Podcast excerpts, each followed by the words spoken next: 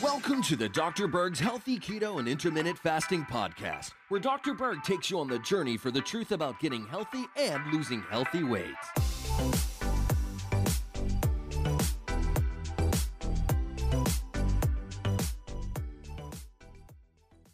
So the question is Will zero carb alcohol stop ketosis?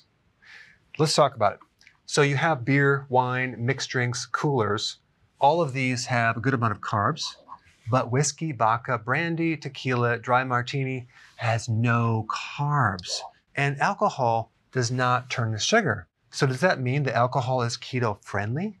Well, let's take a look at a couple other things. First of all, alcohol has seven calories per gram, and a carbohydrate has less than that. It has four calories per gram. So these calories have to go somewhere. So despite the fact that it doesn't turn into sugar and it doesn't raise your insulin, the alcohol calories will turn into fat. Your body doesn't even need to break it down. Within one minute, it's already into your bloodstream up to your brain. So really what happens is this alcohol goes to the liver.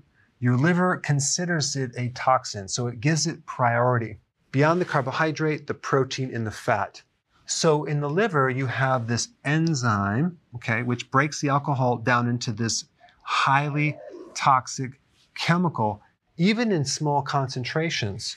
And this chemical has the ability to create scar tissue or fibrosis, eventually cirrhosis, inflammation, a fatty liver, oxidative stress. And it will definitely stop fat burning because there's calories available to be used as energy and be converted to fat. And for your body to process the alcohol, it needs certain nutrients. So the more alcohol you consume, the more you deplete B1, B12, folate, zinc, vitamin D, vitamin A, and there's a whole series of other nutrients that I don't even talk about.